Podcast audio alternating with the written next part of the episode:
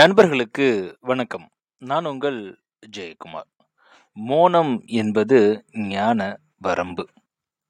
குன்றவேந்தனில் இடம்பெற்ற இன்னொரு அற்புதமான வரிகள். மோனம் அதாவது மௌன நிலை அப்படின்றத குறிக்குது. மௌன நிலை அப்படின்றது மனதில் எந்த விதமான சத்தமோ சலனமோ எந்த விதமான சிந்தனையும் இல்லாது அமைதியாக இருக்கக்கூடிய நிலை.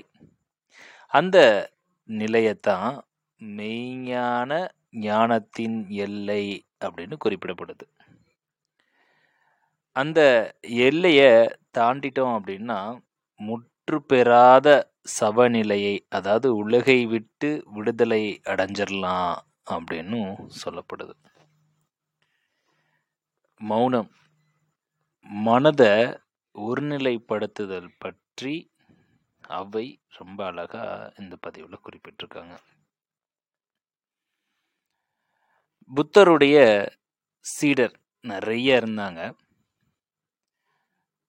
அந்த சீடர்கள் எல்லாம் ஞானம் பெற்றதுக்கு அப்புறம் தன்னுடைய பக்திகளையும் தன்னுடைய அறிவையும் தன்னுடைய ஞானத்தையும் பரப்புவதற்காக வெவ்வேறு திசையில் போனாங்க.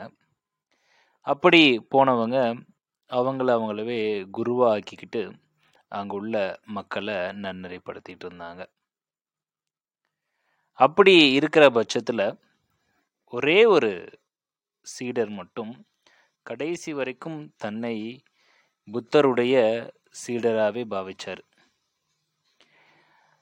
அப்போ அவர்கிட்ட வரக்கூடிய பக்தர்கள் எல்லாம் கேட்பாங்களாம்,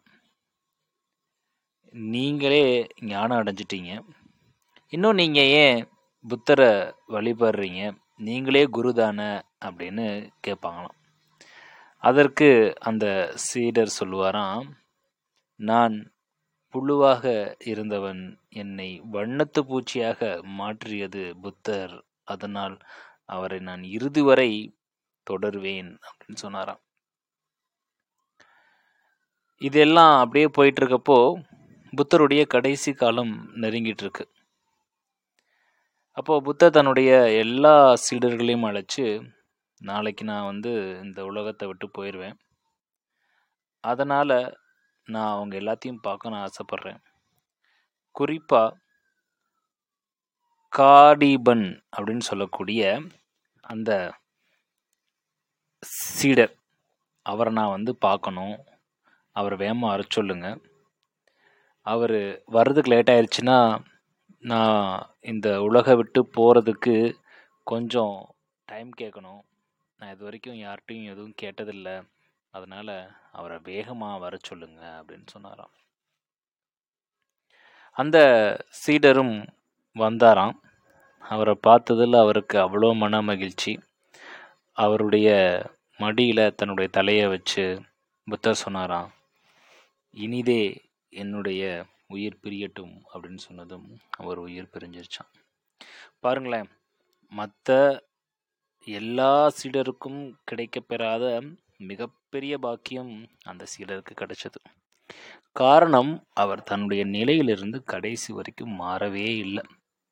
தன்னுடைய மனதையும் சரி தன்னுடைய நிலைப்பாட்டையும் சரி. இதைத்தான் ஐயன் வள்ளுவர் ரொம்ப அழகாக எடுத்துரைக்கிறாரு. நிலையின் திரியாது அடங்கியான் தோற்றம் மழையினும் மானப்பெரிது அப்படின்னு சொல்லிட்டு, எவன் ஒருவன் தன்னுடைய நிலையிலிருந்து நீங்காமல் நிலைத்து இருக்காரோ, எப்படி மழை தன்னுடைய நிலையிலிருந்து மாறாமல் இருக்கோ, அதே மாதிரி அந்த மனிதனும் மழையை விட பெரிதாக கருதப்படுவார் அப்படின்னு ஐயன் வள்ளுவன் ரொம்ப அழகாக எடுத்துரைக்கிறாரு.